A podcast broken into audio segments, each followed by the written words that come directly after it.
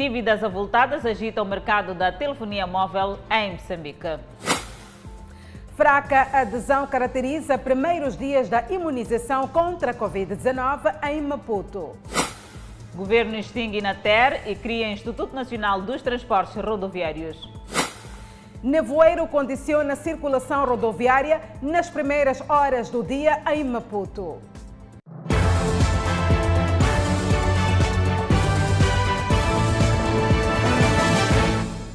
Boa noite, estamos em direto e em simultâneo com a Rádio Miramar e com as plataformas digitais. O mercado de telefonia móvel esteve agitado esta terça-feira em Moçambique.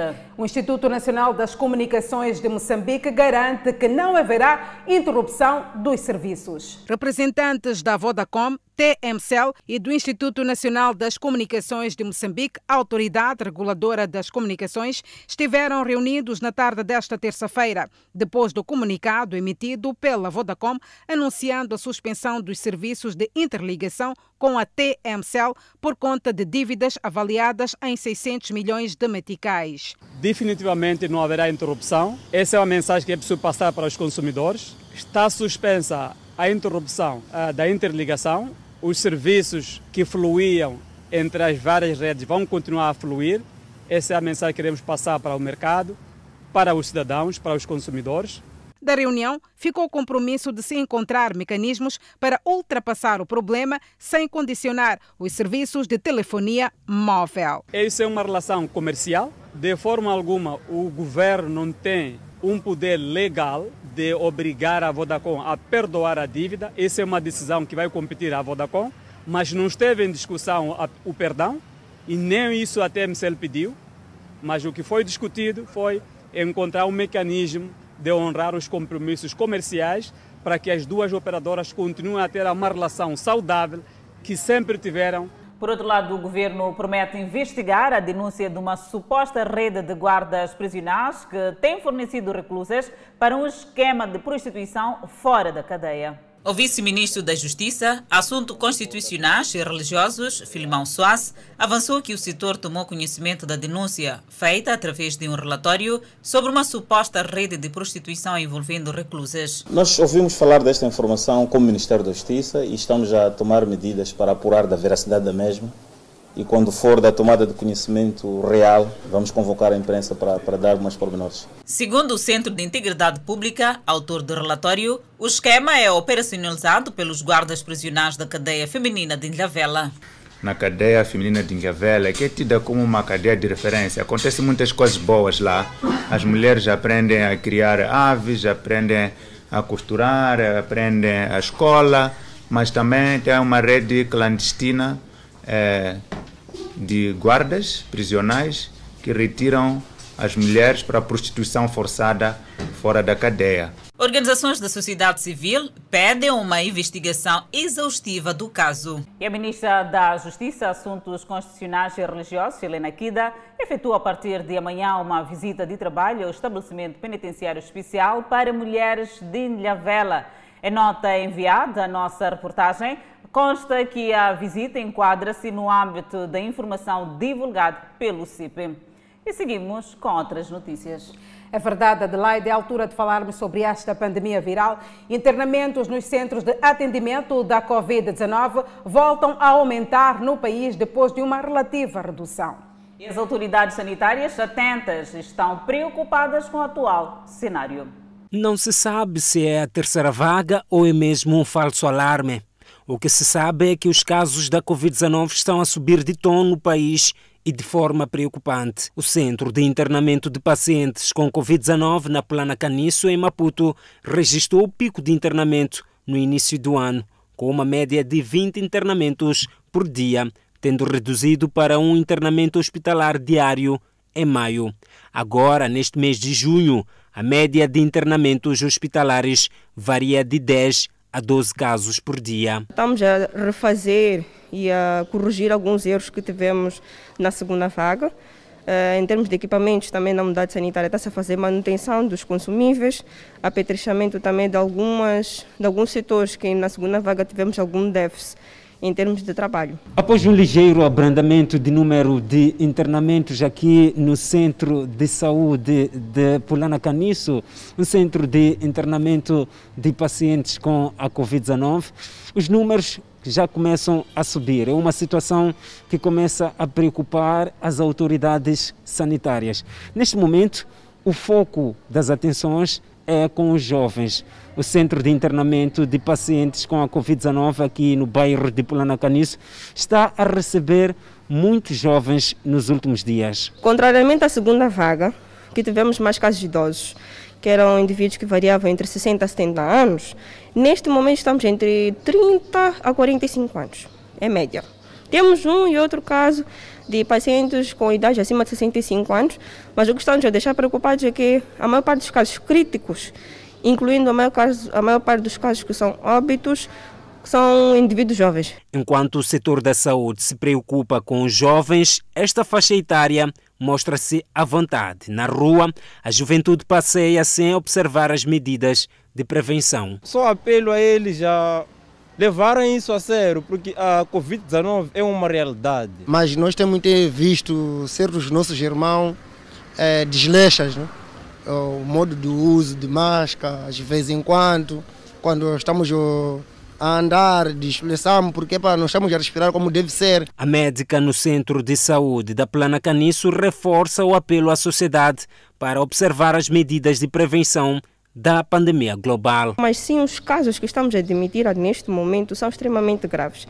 Então, vamos tomar todos os cuidados possíveis, vamos redobrar e não vamos nos desleixar, mas o que nós o apelo que fazemos é que as pessoas se cuidem, porque infelizmente os quadros não têm sido não têm tido bons desfechos. O apelo surge num momento em que os casos da COVID-19 estão a subir de forma exponencial. Ainda sobre o novo coronavírus.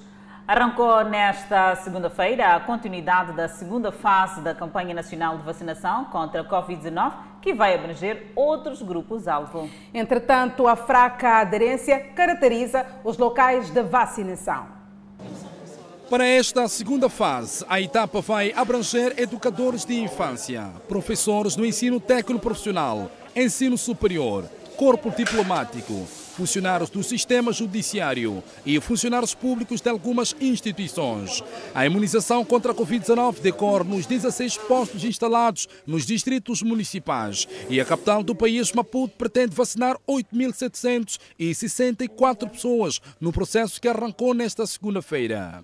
Nesta terça-feira, segundo dia deste processo, a Miramar passou por três locais: o Centro de Saúde da Malhangalene, Centro de Saúde do Alto Maié e o Centro de Saúde de Spomanini. Cenário encontrado é este: fraca adesão. O local está quase vazio. Este corredor devia estar repleto de pessoas para tomar a vacina contra a Covid-19. Mas o cenário é este: quase que ninguém está. As pessoas que cá vêm chegam a conta-gotas e isto preocupa as autoridades sanitárias. Estamos longe daquilo que era a nossa meta inicial, mas percebemos que algumas pessoas não tinham informação, tendo em conta que temos algumas escolinhas que estão fechadas, uh, e também uh, no, quando inicia a vacinação no primeiro dia, muitas pessoas têm aquele receio de ir só uh, uh, percebem-se que de facto é algo importante quando já estamos nos últimos dias. No meio deste cenário de fraca adesão no primeiro e segundo dia desta etapa da segunda fase, houve pessoas que se fizeram os postos de vacinação e asseguram que o processo é rápido e quase sem dor. Ah, foi simples, não doeu nada. Ah, recebemos a informação que tínhamos ser vacinados hoje, então porque deixar para amanhã aquilo que nós podemos fazer hoje. Então, daí saímos, viemos para aqui. É agradecer. É, é muito bom vacinar mesmo, não vou mentir. Estava um bocadinho nervosa, né? meio tensa, também porque eu não estava preparada para receber a vacina hoje. Os casos do novo coronavírus têm demonstrado a tendência de subir nos últimos dias, fato que coloca o país em alerta máximo por conta da possibilidade da inclusão da terceira vaga da pandemia. Ainda sobre o assunto, em alusão, o jornalista Edson Muyanga irá se juntar aqui ao Fala Moçambique para falar da realização da segunda conferência científica sobre a Covid-19. É dentro de instantes.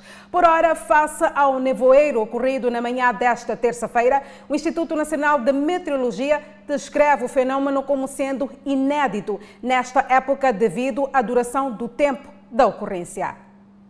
O nevoeiro começou a se fazer sentir na noite de segunda-feira tendo sido mais intenso nas primeiras horas de terça-feira. Até 10 horas, tudo voltou à normalidade em Maputo cidade e província. Porém, quem esteve ao volante recorda do drama na condução devido à visibilidade reduzida. Eu tive que ligar as luzes de nevoeiro para poder andar. Todos os carros estavam com as luzes ligadas, alguns com emergência. Uhum. É isso. Não foi fácil mesmo. Enquanto continuar assim, eu acredito que haverão muitos acidentes na estrada.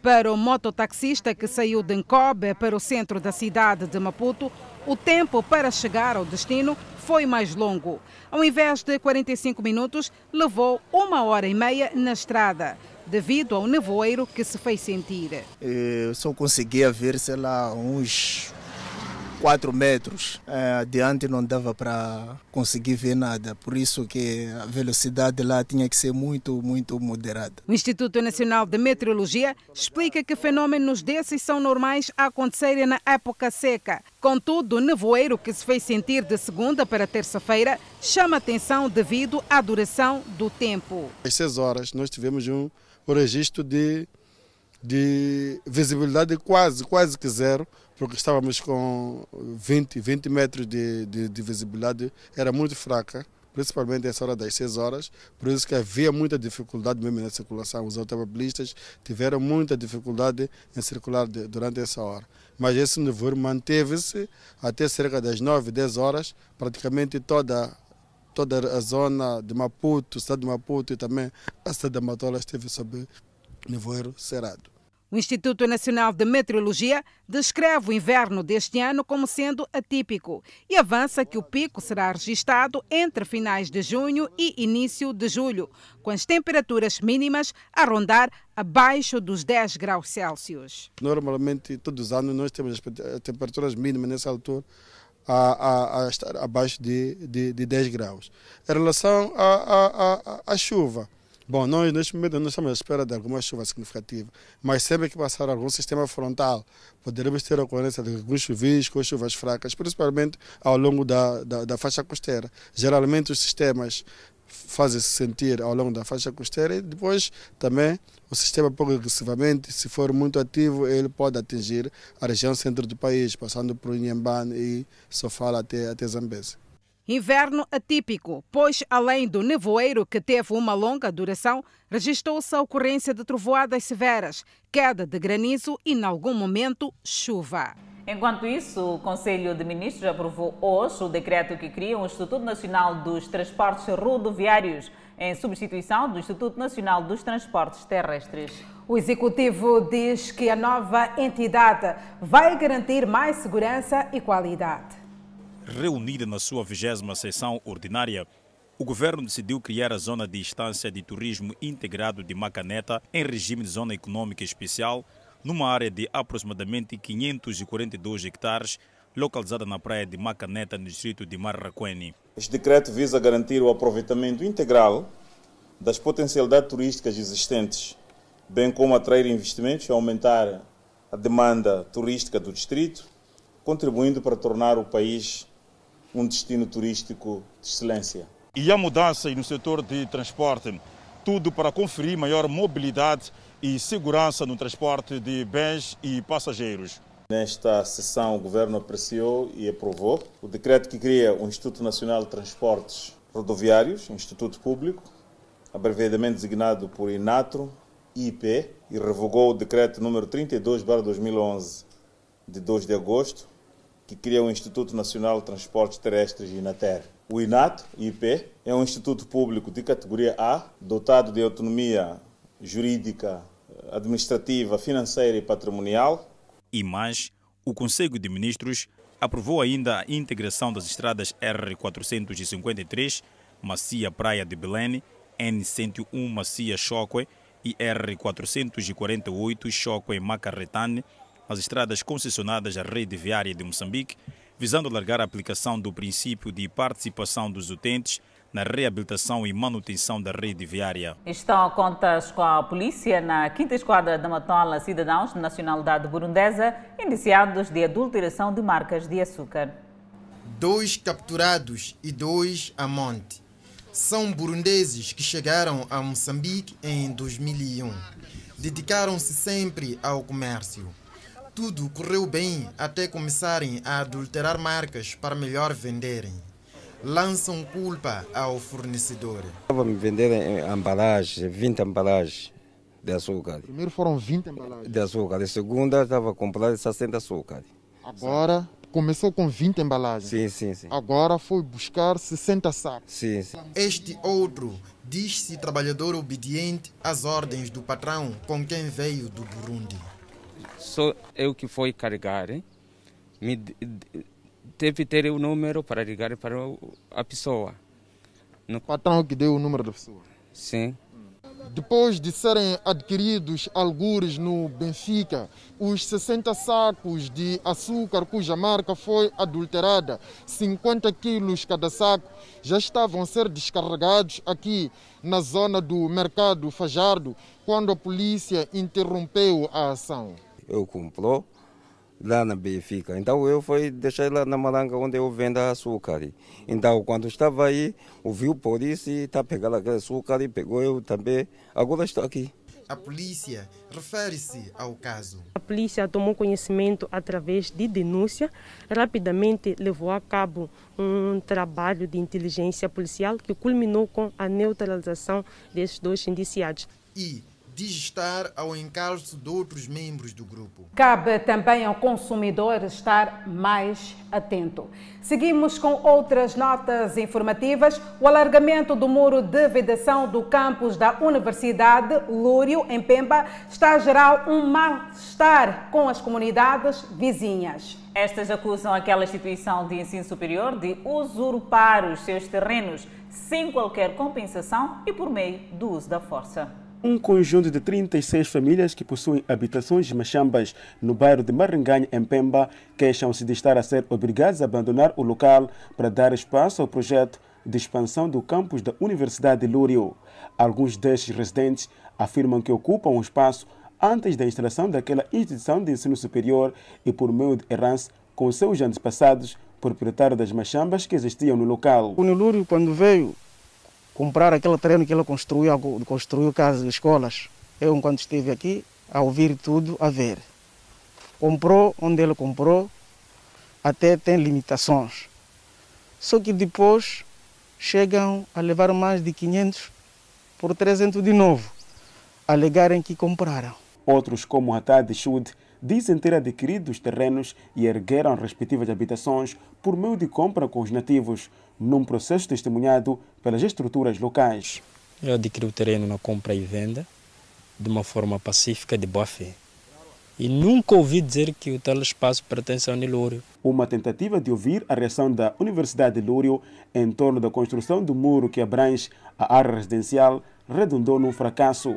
Os responsáveis não quiseram prestar declarações a Miramar e remeteram quaisquer esclarecimentos ao Conselho Autárquico de Pemba, com quem supostamente trataram a aquisição do terreno em causa. Contactada a edilidade local através de uma carta de pedido de informação, esta, por sua vez, remeteu a nossa equipa de reportagem a Unilúrio. Porém, a busca de informações para a compreensão do diferendo não parou por aí. A equipe de reportagem da Miramar escalou a sede do bairro Eduardo Mondlane aqui na cidade de Pemba, local onde foi tratado todo o expediente ligado ao terreno onde está neste momento erguida a Universidade de Lúrio. Fomos aqui de modo a obtermos mais detalhes em relação a este conflito de terra que opõe aquela instituição de ensino superior e 36 famílias. Entretanto, não fomos respondidos uma vez que as autoridades dizem não ter sido autorizadas pelo Conselho Municipal a prestar quaisquer declarações à imprensa. A Miramar obteve estes documentos datados de março de 2009, onde a sede do bairro Eduardo Mondlane declara que um conjunto de 26 camponeses que desenvolviam atividades no local receberam indemnização para ceder uma porção de 500 por 300 metros de terra destinada à construção do campus da Unilúrio. Sem gravar entrevista, a liderança do bairro de Maringanha, onde atualmente pertence à zona em disputa, garantiu que o alargamento do muro de vedação de Unilúrio extrapola os limites constantes da declaração e invade um espaço alheio pertencente aos moradores. Realiza-se amanhã e num espaço de dois dias a segunda conferência científica sobre a Covid-19. É verdade, Danissa, e numa altura em que o país é ameaçado por uma nova vaga do novo coronavírus, a realização do evento destes é pertinente. Mas para termos mais detalhes, vamos ao encontro de Edson Muyanga, ao lado exterior. Boa noite, Edson. Muito boa noite, Adelaide. Boa noite, Danissa. Estendo a saudação para os estimados telespectadores que acompanham o Fala Moçambique neste preciso momento. Estou posicionado no centro de conferência Joaquim Chissano, na cidade de Maputo. Nesta sala, esta sala vai acolher amanhã a conferência científica sobre a Covid-19.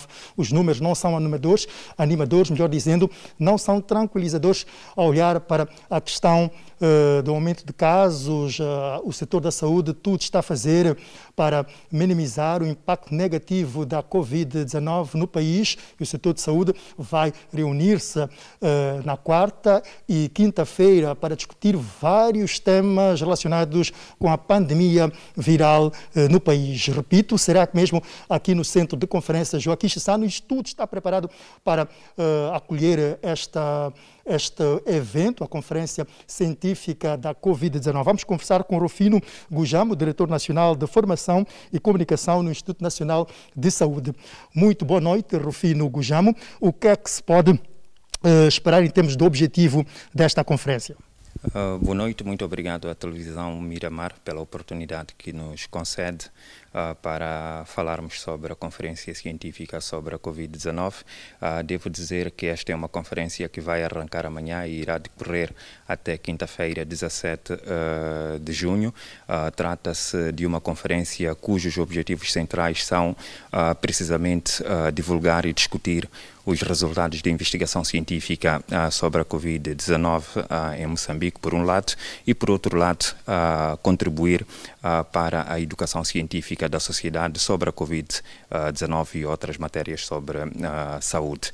Esta é uma conferência que acontece numa, de uma forma ou num modelo virtual. não teremos público na sala onde irão decorrer as discussões. Teremos nesta sala os membros dos painéis, portanto, os oradores, os moderadores e as equipes técnicas que tornam possível, portanto, esta conferência neste modelo virtual e todos os interessados, os cidadãos, o público em geral, ou se quisermos a sociedade, poderá acompanhar esta conferência através das plataformas do INS, ao Facebook do INS, o YouTube do INS em direto, mas também poderão acompanhar esta conferência através, portanto, da transmissão em direto que será feita através da televisão de Moçambique e da rádio Moçambique, permitindo, portanto, que uh, todos os cidadãos, toda a sociedade possa acompanhar uh, as discussões que terão uh, lugar nesta, durante esta conferência.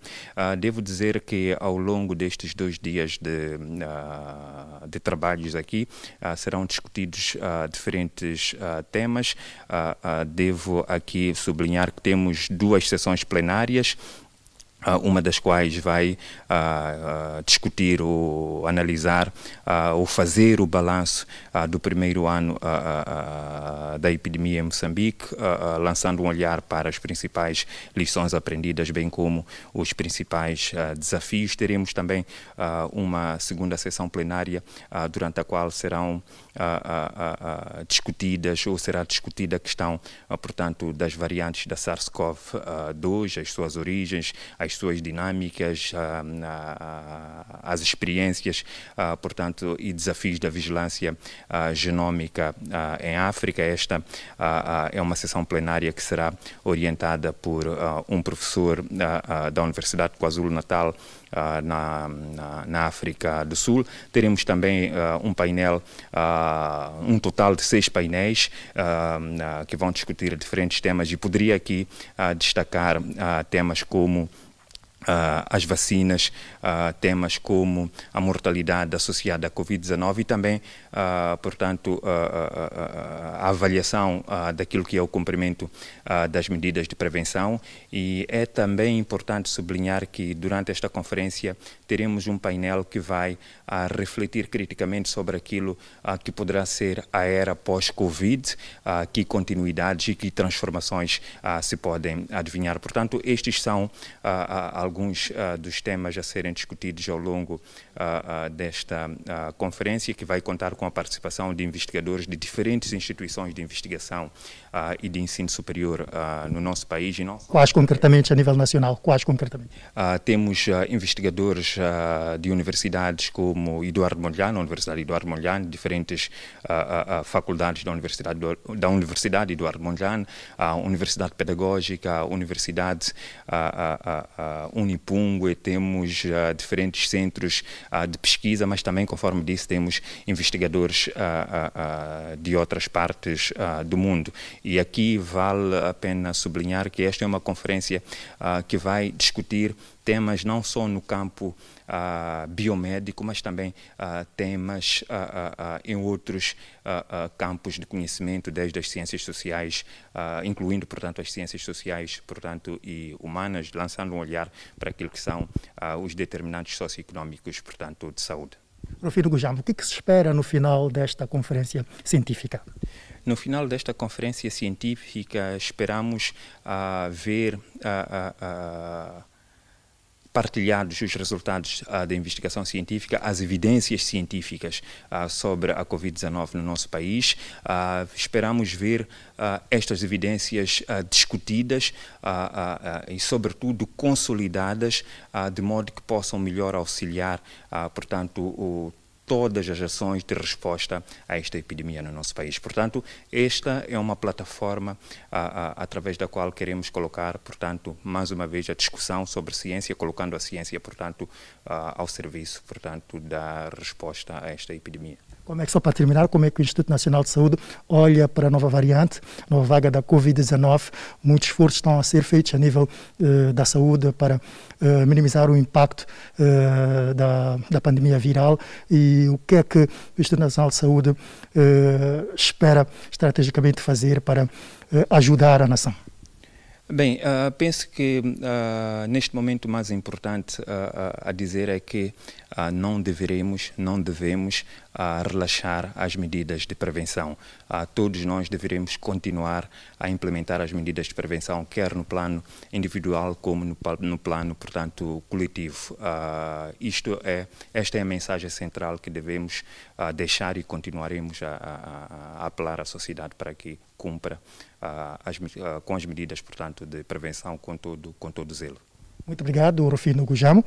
Uh, Adelaide e Darissa, ficaram aqui alguns pontos que serão discutidos amanhã aqui nesta sala do Centro Conferência João Sano, onde vai realizar-se a conferência científica sobre a Covid-19. Todos os aspectos estão preparados para a realização do evento que vai decorrer na quarta e quinta-feira, com a participação de vários setores que lutam para o combate à pandemia viral no país. Muito obrigada, Edson Muyanga, por este apontamento de reportagem. Ainda a falar sobre saúde, especialistas alertam para crescente número de doenças não transmissíveis no país. A falta de atividade física acaba por comprometer a circulação do sangue, o que pode acarretar problemas como a hipertensão, a AVC e o infarto. O sedentarismo é a doença que vem agravando nos últimos dias. A rotina sedentária é causa de grande parte dos problemas de saúde entre crianças, adolescentes, jovens e adultos. Os idosos têm que caminhar, têm que se mexer, porque senão aceleram a sua morbilidade, a sua mortalidade. Em particular, os jovens e as crianças, que até nem são, felizmente, até agora, muito afetados.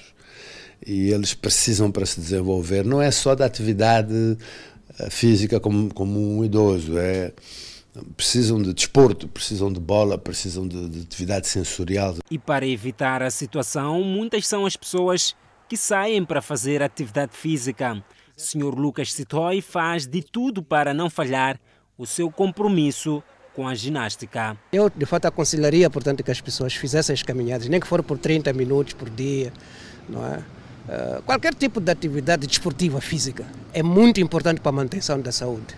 É por isso que estou aqui essa hora a caminhar. E faço isso todos os dias. Para mim é católico. Incorporar a caminhada diária é um exercício privilegiado pelo senhor Alberto Mang. Estou a uma determinada, uma determinada idade e naturalmente a gente tem a tendência de aumentar o volume e também há uma contenção dos músculos. Os músculos têm sempre a, contra, a, a contrair, então é preciso sempre manter este ritmo e também para eh, manter a circulação do sangue. O mesmo já não acontece com os transportadores de longo curso. Estes levam muito tempo sentados, o que propicia algumas dores no corpo. Pode dizer que não é fácil, né? Porque a gente praticamente acaba ficando muito tempo no caminhão e pouco tempo para exercitar-se, né?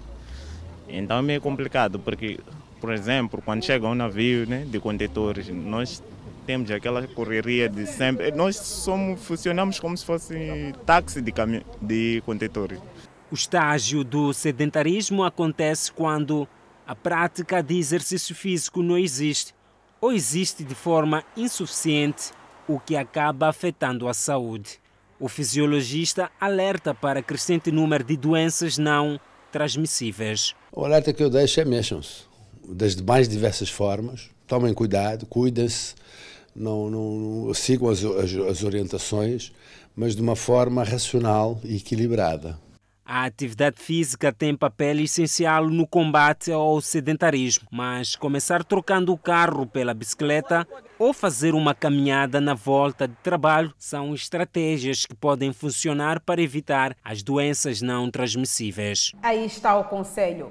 Produtores na Zambésia beneficiam de equipamento agrário. Enquanto isso, Paulo Van contesta atraso no desembolso de fundos pelo governo. São notícias a acompanhar logo após o intervalo. Até já.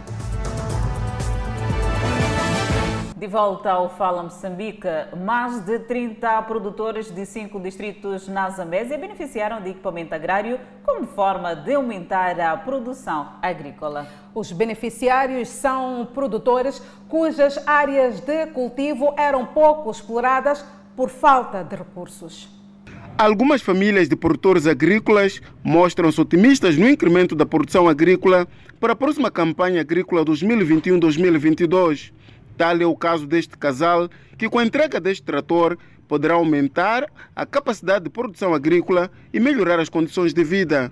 Estamos trabalhando manualmente Excelência. e com isso pedimos ajuda da Sustenta para poder nos ajudar com máquinas para o melhor desenvolvimento, para melhores abertura dos terrenos, porque quando temos muita produção é mais o quê?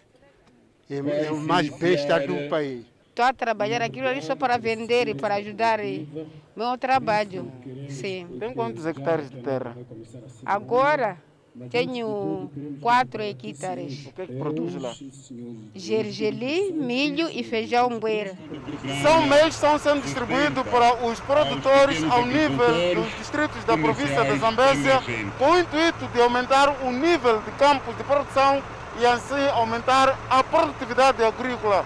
Com o mesmo pretende também melhorar o nível de vida destas comunidades que dependem da agricultura para a sustentabilidade das suas vidas. No entanto, ao nível da província de Zambésia, várias atividades têm sido levadas a cabo de forma a garantir para que os produtores tenham maiores capacidades e assim aumentar o nível de produção agrícola ao nível da província da Zambésia. A secretária de Estado na província da Zambésia avança que os ganhos serão mais visíveis nas comunidades através do uso dos meios para a produção e produtividade agrícola.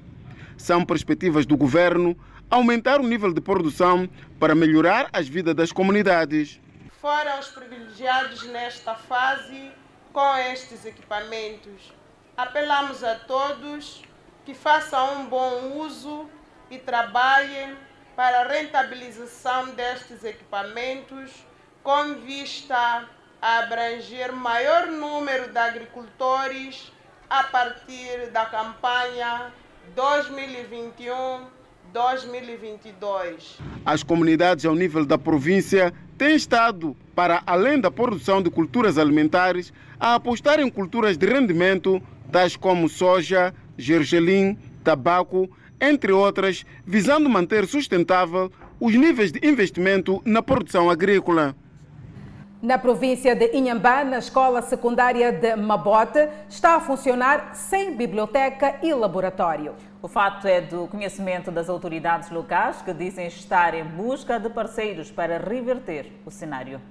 Esta é a escola secundária de Mabote, o único estabelecimento de ensino secundário que leciona até nível médio neste distrito. A escola é fruto de transformação de uma escola primária. Por causa desta situação, aqui falta um pouco de tudo. Não há biblioteca para pesquisa dos alunos e professores, nem laboratório, fato que preocupa as autoridades. De fato, esta é a escola mais grande que temos no distrito, a escola secundária que leciona até o segundo ciclo. Uh, neste momento, bom, a escola, como podem ver, uh, tem estas infraestruturas. Ela vem num processo de transformação. Era uma escola primária do primeiro e segundo grau, eh, então houve necessidade de se introduzir o, o ensino secundário. Mas precisa-se hoje uma sala de informática condigna, precisa-se uma biblioteca bem apetrechada, eh, precisam-se dos laboratórios, precisa-se de um campo polivalente para a prática de educação física, entre, entre outras infraestruturas. O diretor dos serviços de educação naquele distrito, Abílio Machado, fez saber que a solução para este problema passa pela sua requalificação para ajustar aos padrões da escola do nível secundário. É, reconhecendo de fato que é, neste momento o governo não tem dinheiro que possa, se calhar, é, fazer isso, acredito que com parceiros ou outras entidades de boa vontade podem, se calhar, ajudar a requalificar a nossa escola é, pode não ser de uma vez, mas de uma forma faseada. Além deste problema, o setor da educação aqui no distrito de Mabote está igualmente preocupado com a desistência da rapariga devido às gravidezes precoces e dos rapazes que apostam na pastorícia em detrimento à escola. Bom, essa, essa, é uma situação que acontece em quase todo o país, não vou dizer que não temos, temos, mas o que preocupa tanto, não só a questão das gravidezes, mas a questão eh, de desistências por, por, ou por uma necessidade de os rapazes terem que ir à pastorícia ou outras atividades, esta tem sido também uma preocupação. A nível do distrito de Mabot, existem 40 escolas, onde apenas uma é do nível secundário e as restantes são primárias. O Conselho Autárquico de Nampula está pressionado devido à falta de canalização do Fundo de Investimento Autárquico por parte do Governo Central. É uma lamentação feita pelo Dia de Nampula Paulo Vanlé à margem da segunda sessão ordinária da Assembleia Municipal. Na ocasião, Vanle precisou que a falta de disponibilização do Fundo de Investimento Autárquico por parte do Governo Central tem estado a comprometer a realização de várias atividades. Estamos agora em junho, que nem água vai, nem água vem. Então, é um caso sério para o Conselho Municipal da cidade de Nampula, mas quando a gente dá uma volta por aí, outros conseguem receber.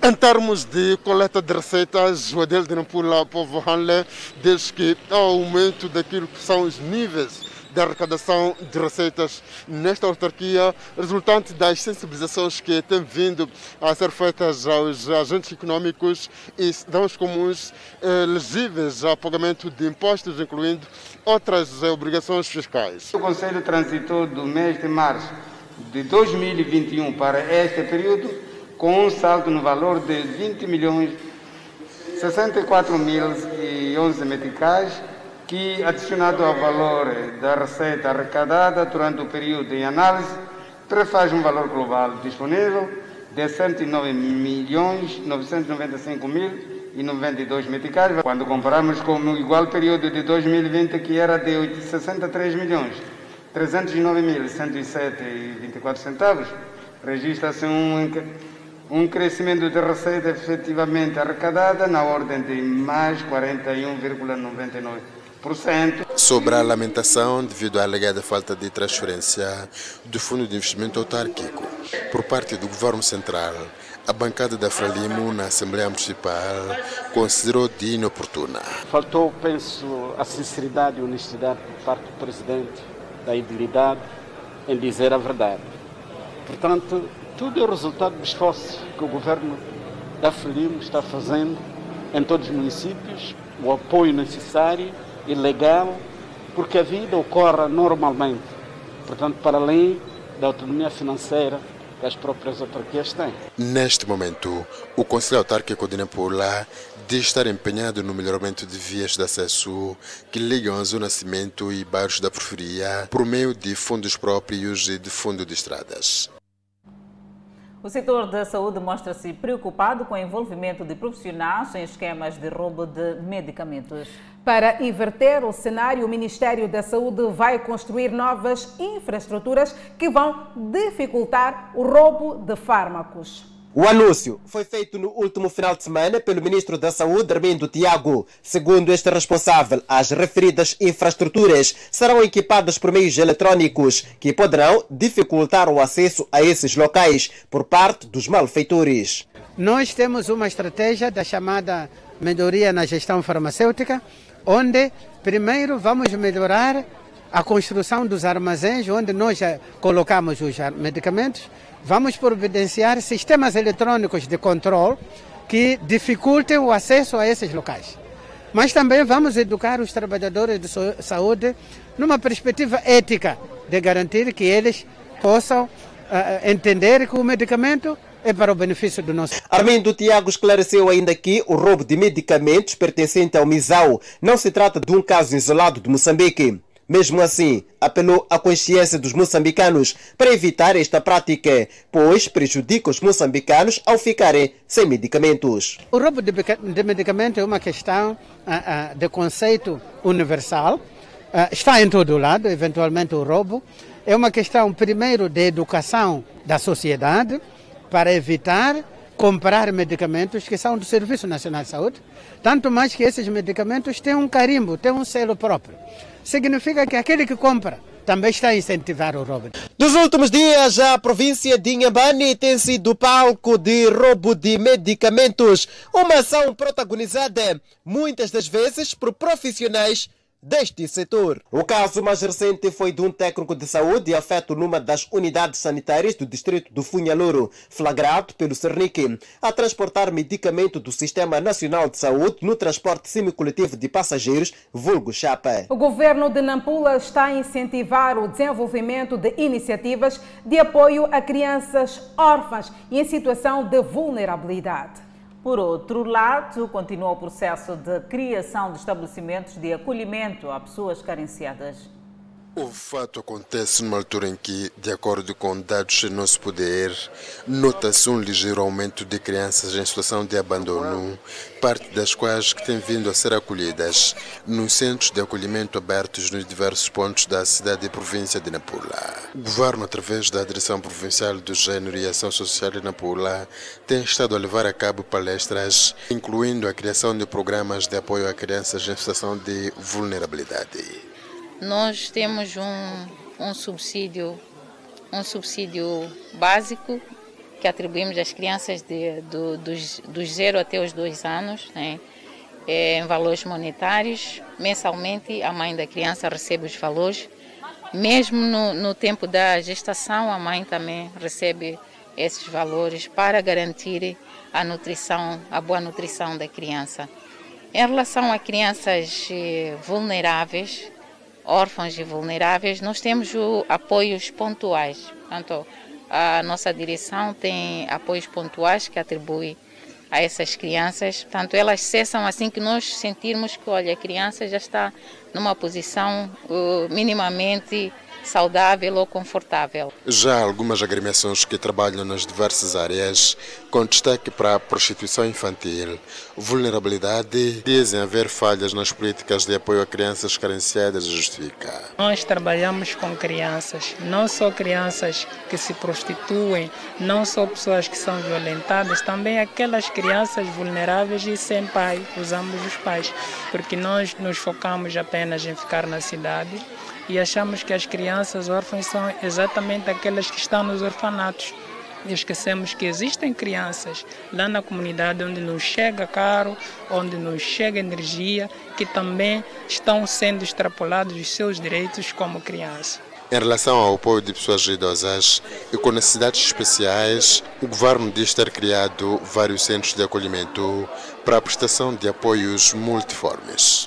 E casos de conflitos de terra e laboral estão a preocupar a Comissão de Petições, Queixas e Reclamações da Assembleia da República. Esta residente na cidade de Chimoio é uma das que perdeu o seu espaço e acusa o Conselho Autárquico de Chimoio de usurpar do terreno. O presidente disse que há de me dar meu terreno, que é 15 hectares. 15 hectares. Entregou ele esse Oliveira para ele medir, para entregar o relatório, para ir mostrar outro espaço.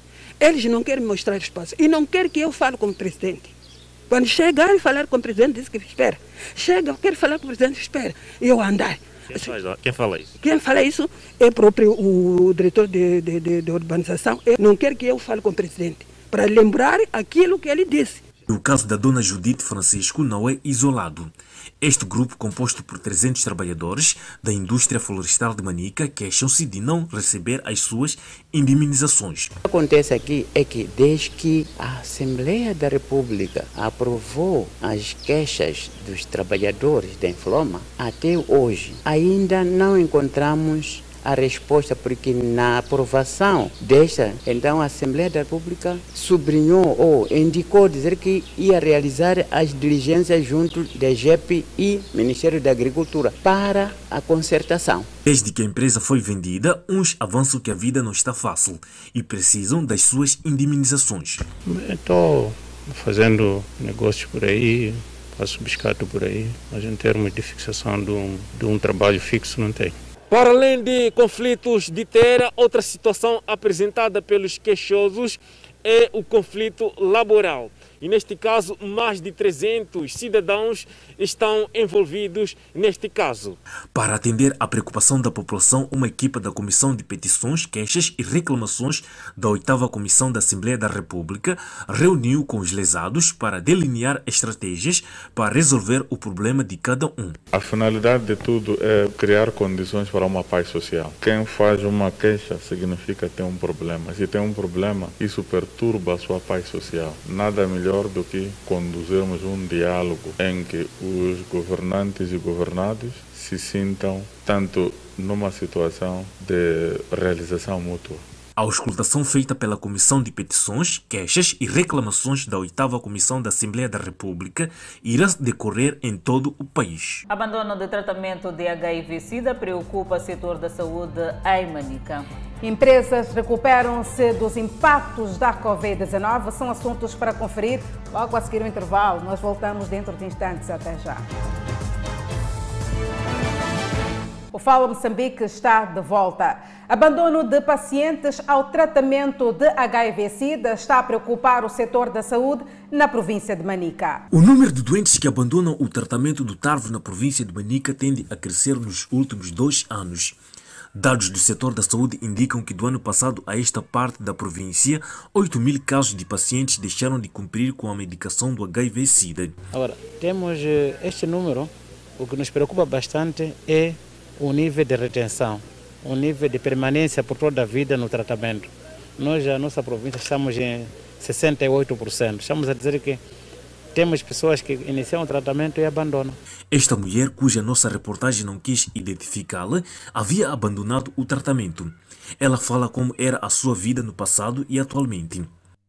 Sou seropositivo, contraí a doença no ano 2012. Fui ao hospital, comecei a medicar. Passados alguns anos, abandonei. Deixei de tomar comprimidos. Comecei a passar mal, dor de barriga, dor de cabeça constante. Estou a pedir para todos aqueles que estão doentes para não abandonar ao tratamento. Neste momento, o setor da saúde em Manica está a trabalhar para controlar a doença.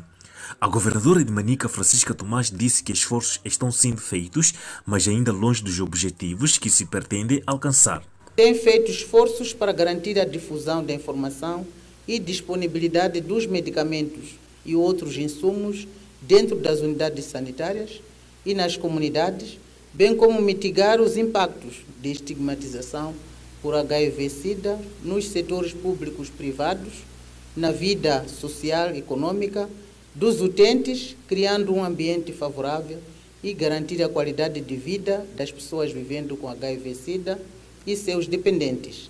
O abandono ao TARV, para além de constituir um perigo aos pacientes, poderá aumentar o número de infectados pelo HIV-Sida na província de Manica. E neste caso, as autoridades apelam aos pacientes a aderirem ao tratamento. O setor da saúde ofereceu bicicletas aos ativistas para visitar as comunidades, no sentido de sensibilizar as pessoas infectadas pelo HIV a aderir ao tratamento. Ah, o nosso trabalho na comunidade é de conciliar muito mais daqueles nossos pacientes HIV SIDA positivo, é, com suas famílias também, é, para aderir aos tratamentos. Se nós estivermos a utilizar esses meios, a disseminarmos as mensagens, não devemos nos esquecer que nós é que seremos os maiores protagonistas de vencermos essa, essa, essa campanha. Dados fornecidos pelas autoridades indicam que no país mais de 9% de novas infecções por HIV são por relações sexuais, de forma desprotegida. E o governo vai usar toda a força de que dispõe para combater este mal. Estudo revela que o volume de produção e novas encomendas das empresas moçambicanas cresceu no mês de maio e o emprego aumentou pela primeira vez desde janeiro, em meio à pandemia da Covid-19. Pelo segundo mês consecutivo, os dados do inquérito PMI, que avalia o desempenho macroeconômico do país, indicaram que empresas estão a recuperar do impacto da pandemia da Covid-19. A produção e as novas encomendas continuaram a crescer em maio, embora a ritmos ligeiramente mais lentos em comparação ao crescimento inicial registrado em abril. O emprego aumentou pela primeira vez desde janeiro e as perspectivas para a atividade futura são as mais altas desde dezembro de 2019. A 51,2 em maio, o PMI principalmente estava em consonância com o valor de 51,3 de abril, assinalando assim uma segunda melhoria mensal consecutiva na saúde da economia do setor privado. Isto seguiu-se a 13 meses de declínio, que foram, em grande parte, atribuídos à pandemia da Covid-19. Já as expectativas empresariais globais para os próximos 12 meses são as mais altas desde dezembro de 2019. E nas últimas 24 horas houve registro de mais 48 casos totalmente recuperados da Covid-19. O país tem um cumulativo de 69.937 recuperados. Por outro lado, o país tem cumulativamente 3.484 internados e 30 recebem tratamento nos centros de isolamento. O país tem 71.651 casos positivos registrados, dos quais 71.282 de transmissão local e 369 importados. O país testou nas últimas 24 horas 964 amostras, das quais 83 revelaram-se positivas. Destas 82 nacionalidade moçambicana e onde nacionalidade ainda por identificar resultam de transmissão local. Moçambique registrou mais um óbito de Covid-19, elevando para 842 vítimas mortais. E neste momento o país tem 868 casos ativos devido à pandemia viral. Continuamos a olhar a informação. Afirmativo, Adelaide Cabo Verde corre para imunizar a sua população. Este país chegaram mais lotes de vacinas contra a Covid-19. O ministro da Saúde garante que o país tem todas as condições de ter a população vacinada. Arlindo do Rosário pronunciou sobre este assunto no ato de entrega de mais 50 mil doses da farmacêutica Sinopharm oferecidas pelo governo chinês calcularmos que a população acima dos 18 anos, que é a população elegível para vacinação, ronda ao volta dos 360, 370 mil, é, teremos, podemos multiplicar por dois se fossem duas doses, sempre. Mas sabemos que podemos ter a possibilidade de termos uh, vacinas que apenas exigem uma dose, não é? Como, por exemplo, a vacina Johnson Johnson só precisa de uma dose. É, nesse sentido, de todo modo, é, o que é mais importante é que esses 200 mil não serão vacinados toda a gente da primeira dose, já, evidentemente que já há pessoas que, inclusive, a partir de, desde final deste mês de junho, vão começar a receber a segunda dose da, da vacina AstraZeneca. Portanto, essas as vacinas que nós temos estão para, são para vacinar a segunda dose, mas também muita gente ainda a primeira dose. Segundo o embaixador da China, esta doação representa uma luta conjunta importante contra a pandemia. A chegada das vacinas chinesas contra a Covid-19 em Cabo Verde representa a conquista importante mais recente em relação à nossa cooperação da luta contra a Covid-19. E reafirmar também todo o nosso empenho eh, para continuarmos a desempenhar aquilo que tem sido um bom combate. A pandemia, reforçada agora com a vacinação. E a nossa meta vai ser, de facto, atingida eh, porque estamos fortemente empenhados em atingir 70% ou mais da vacinação até o final do ano. A vacinação permite salvar vidas, um relançamento da economia e da retoma social, concluiu o primeiro-ministro. A vacina da Covid-19, desenvolvida pela AstraZeneca em parceria com a Universidade de Oxford, tem eficácia de 64% contra a variante Delta do coronavírus, identificada primeiramente na Índia. Já a proteção contra a variante Alfa, detectada no Reino Unido, é de 74%. No Brasil, as doses da AstraZeneca são envasadas pela Fundação Oswaldo Cruz e utilizadas pelo Ministério da Saúde no Plano Nacional de Imunização. De acordo com o um comunicado publicado pela farmacêutica, a vacina é desenvolvida em parceria com a Universidade de Oxford porém tem eficácia de 92% contra hospitalizações entre infectados contra a variante Delta e de 86% no caso da variante Alfa. Enquanto isso, depois de meses de portas fechadas, o desconfinamento trouxe um novo balão de oxigênio para o setor da cultura em Portugal, como conta o nosso correspondente naquele país. Depois de meses de portas fechadas, o desconfinamento trouxe um novo balão de oxigênio para o setor da cultura. Mas a semana passada, as novas medidas anunciadas pelo governo vieram novamente obrigar o setor a apertar o cinto. A partir de agora, o acesso a eventos culturais passa a estar dependente de um teste negativo realizado antes do espetáculo, cujos custos estão a cargo dos promotores. Em comunicado, a Associação Espetáculo, Agentes e Produtores Portugueses critica as medidas do Executivo e defende que os testes devem ser gratuitos.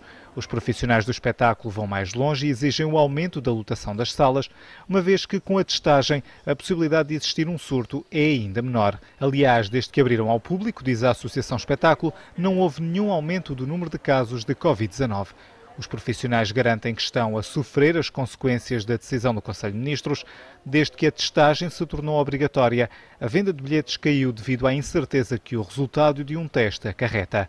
Pedem, por isso, um período de transição para que o setor se possa adaptar às novas regras de recordar que na passada quarta-feira o Governo tornou obrigatória a realização de um teste para acesso a eventos culturais e desportivos, assim como para festas familiares, cujo número mínimo de participantes ainda vai ser definido pela Direção-Geral da Saúde. A NATO declara a China como uma forte ameaça global. Esta é uma nota informativa para conferir. Logo a seguir o intervalo, nós voltamos dentro de instantes. Até já. O Fala Moçambique está de volta e com as notícias internacionais. Após a descoberta de pedras não identificadas, mais de mil caçadores de fortuna foram à África do Sul em busca dos supostos diamantes. O vilarejo de Kualati, na província sul-africana de KwaZulu-Natal, é alvo dos caça-tesouros que se juntaram aos moradores desde sábado para escavações, depois que um nativo desenterrou a primeira pedra em campo aberto que alguns acreditam ser cristais de quartzo. A descoberta mudou a sua vida, disse o escavador Mendo Sabelo, enquanto segurava um punhado de pedras minúsculas. As pedras são vendidas com preço inicial que varia de 100 a 300 randes. O Departamento de Minas da África do Sul disse que está a enviar uma equipe composta por especialistas em geologia e mineração ao local para coletar amostras e conduzir análises. Um relatório técnico formal será emitido oportunamente, segundo o mesmo departamento. Enquanto a equipa não chega, o governo provincial solicitou a todos os envolvidos a deixarem o local para permitir que as autoridades realizem uma inspeção adequada, em meio a temores de que as pessoas que cavavam no local pudessem espalhar o coronavírus. E seguimos ainda na página internacional, dada a rapidez com que os chineses desenvolvem mísseis nucleares. Os líderes da NATO declararam que a China representa um perigo à segurança e trabalha para minar a ordem global. Numa declaração da cúpula, os líderes disseram que as metas e comportamentos assertivos da China apresentam desafios sistemáticos à ordem internacional baseada em regras e as áreas relevantes para a segurança da aliança. Embora os 30 chefes de Estado e de governo tenham evitado chamar a China de rival, eles expressaram preocupação com o que consideram suas políticas coercitivas, as formas opacas com que está mobilizando suas Forças Armadas e o uso da desinformação. Eles exortaram Pequim a cumprir seus compromissos internacionais e a agir com responsabilidade no sistema internacional. O secretário-geral da NATO, Jens Stoltenberg, também deplorou o fato de as relações com a Rússia estarem em um nível recorde e saudou o fato de o presidente dos Estados Unidos da América, Joe Biden, se encontrar com o presidente da Rússia, Vladimir Putin, em Genebra, na quarta-feira. O primeiro-ministro do Reino Unido atrasou seus planos de suspender as restrições de bloqueio da Covid-19 por um mês. No estágio final de um plano delineado por Johnson em fevereiro, ele esperava suspender a maioria das restrições sociais a 21 de junho, o que significa que clubes, restaurantes, boatos e outros locais de hospitalidade poderiam reabrir totalmente. Essa etapa tão esperada foi adiada para 19 de julho. O tempo extra seria usado para acelerar o programa de vacinação da Grã-Bretanha, já um dos mais avançados do mundo, reduzindo o tempo recomendado entre as doses para maiores de 40 anos para 8 semanas de 12 semanas. Nas últimas semanas, houve um rápido crescimento de novos casos causados pela variante Delta, descoberta pela primeira vez na Índia. Na segunda-feira, a Grã-Bretanha registrou 7.742 novos casos de Covid-19 e 3 mortes. Johnson diz que a Grã-Bretanha está a ver casos a crescer cerca de 64% por semana e o que o número de pessoas em tratamento intensivo hospitalar está a aumentar. E o diretor-geral da Organização Mundial da Saúde enalteceu a promessa do G7 que visa disponibilizar 870 milhões de doses da vacina Covid-19. Porém, disse que muitas mais são necessárias e rapidamente. De acordo com o diretor-geral da Organização Mundial da Saúde, esta é uma grande ajuda, mas é necessário mais e mais rápido. Cerca de 10 mil pessoas ainda morrem todos os dias da doença e os pacientes em estado crítico na África têm uma taxa de mortalidade mais alta, disse ele. A África terá tratamento prioritário para o grupo dos sete, prometendo 870 milhões de doses da vacina Covid-19, disse um conselheiro sênior da Organização Mundial da Saúde. Houve aqui muita agilidade. Em 48 horas, membros do Grupo Internacional de Ajuda Médicos Sem Fronteiras salvaram mais de 400 imigrantes no mar Mediterrâneo. Na operação foram resgatados 410 migrantes. O grupo de ajuda ajuda está agora em busca de um porto para desembarcar as pessoas. Os membros do Grupo Médicos Sem Fronteiras deram coletes salva-vidas aos migrantes, num gesto de ajuda para embarcarem no navio que participou da operação de resgate de migrantes no mar Mediterrâneo.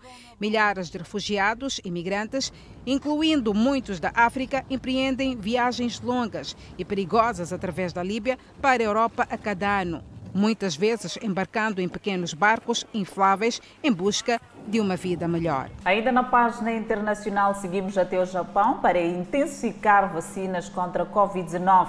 Empresas japonesas se juntaram para acelerar a imunização contra o novo coronavírus, que deve acontecer antes do início das Olimpíadas de Tóquio. A empresa planeja em 15 locais vacinar 150 mil funcionários e suas famílias e mais 100 mil pessoas que residem perto dos locais. O lançamento da vacina no Japão tem sido mais lento entre os países desenvolvidos, com cerca de 5% da sua população totalmente imunizada. O primeiro-ministro japonês está determinado em realizar as Olimpíadas em Tóquio, após um atraso de um ano e fez uma promessa ambiciosa de terminar de vacinar os 36 milhões de idosos do Japão até o final de julho, apesar do ceticismo de que isso seja possível.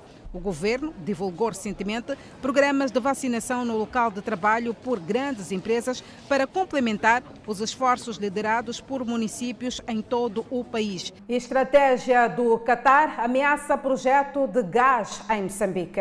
Esta é uma notícia a acompanhar logo após o intervalo, mas antes a previsão para as próximas 24 horas. No norte, Peba 28 de máxima, Lixinga 24 de máxima, Nampula 26 de máxima. Seguimos para o centro do país. Tete com uma máxima de 30, Quilomana 28, Chimoio 24, Beira 25. Já na Zona Sul, Vilanculo de máxima poderá registrar 28, Inhambana 27, Xeixai 27 e Maputo, cidade capital, de máxima poderá registrar 28 graus Celsius e uma mínima de 15. De volta ao Fala Moçambique, desta feita falamos da economia no país. Analistas entendem que a estratégia de expansão dos projetos de gás natural do Catar pode ser uma ameaça aos futuros empreendimentos de hidrocarbonetos a serem desenvolvidos na bacia do Rovuma, no norte de Moçambique. No extenso artigo da Bloomberg, consta que o Catar está numa agressiva estratégia de expansão e consolidação da sua posição de liderança como produtor e fornecedor global do gás natural liquefeito. Consta que o Qatar está a reduzir o preço do gás de modo a expandir e conquistar mais mercados e clientes. Trata-se de uma estratégia que privilegia o mercado e não o ganho, onde Qatar pretende afastar a concorrência, expandir e consolidar a sua cota de mercado e sua posição de liderança. Sem dúvida que esta estratégia terá impacto dos pressupostos econômicos de muitos projetos de LNG ainda em desenvolvimento, onde os de Moçambique se enquadram. Aliás, desde o início de 2020 que a ExxonMobil vem adiando a decisão final de investimento do projeto de LNG da área 4 da Bacia do Rovuma, alegando que pretende rever os pressupostos econômicos do projeto. E o atraso de um ano em que o projeto da Total da Área 1 em Afuns se encontrará poderá também fazê-lo se contaminar com esta novidade do mercado. Os analistas referem que qualquer projeto de LNG em desenvolvimento nesta região deverá ter em conta o Qatar e suas estratégias na sua equação de viabilidade. E é desta maneira colocamos ponto final ao Fala Moçambique. Obrigada pela atenção dispensada. Fique neste momento com as emoções da telenovela Gênesis. E nós voltamos a estar assim, bem juntinhos, amanhã à mesma hora, aqui no Fala Moçambique. Fique bem.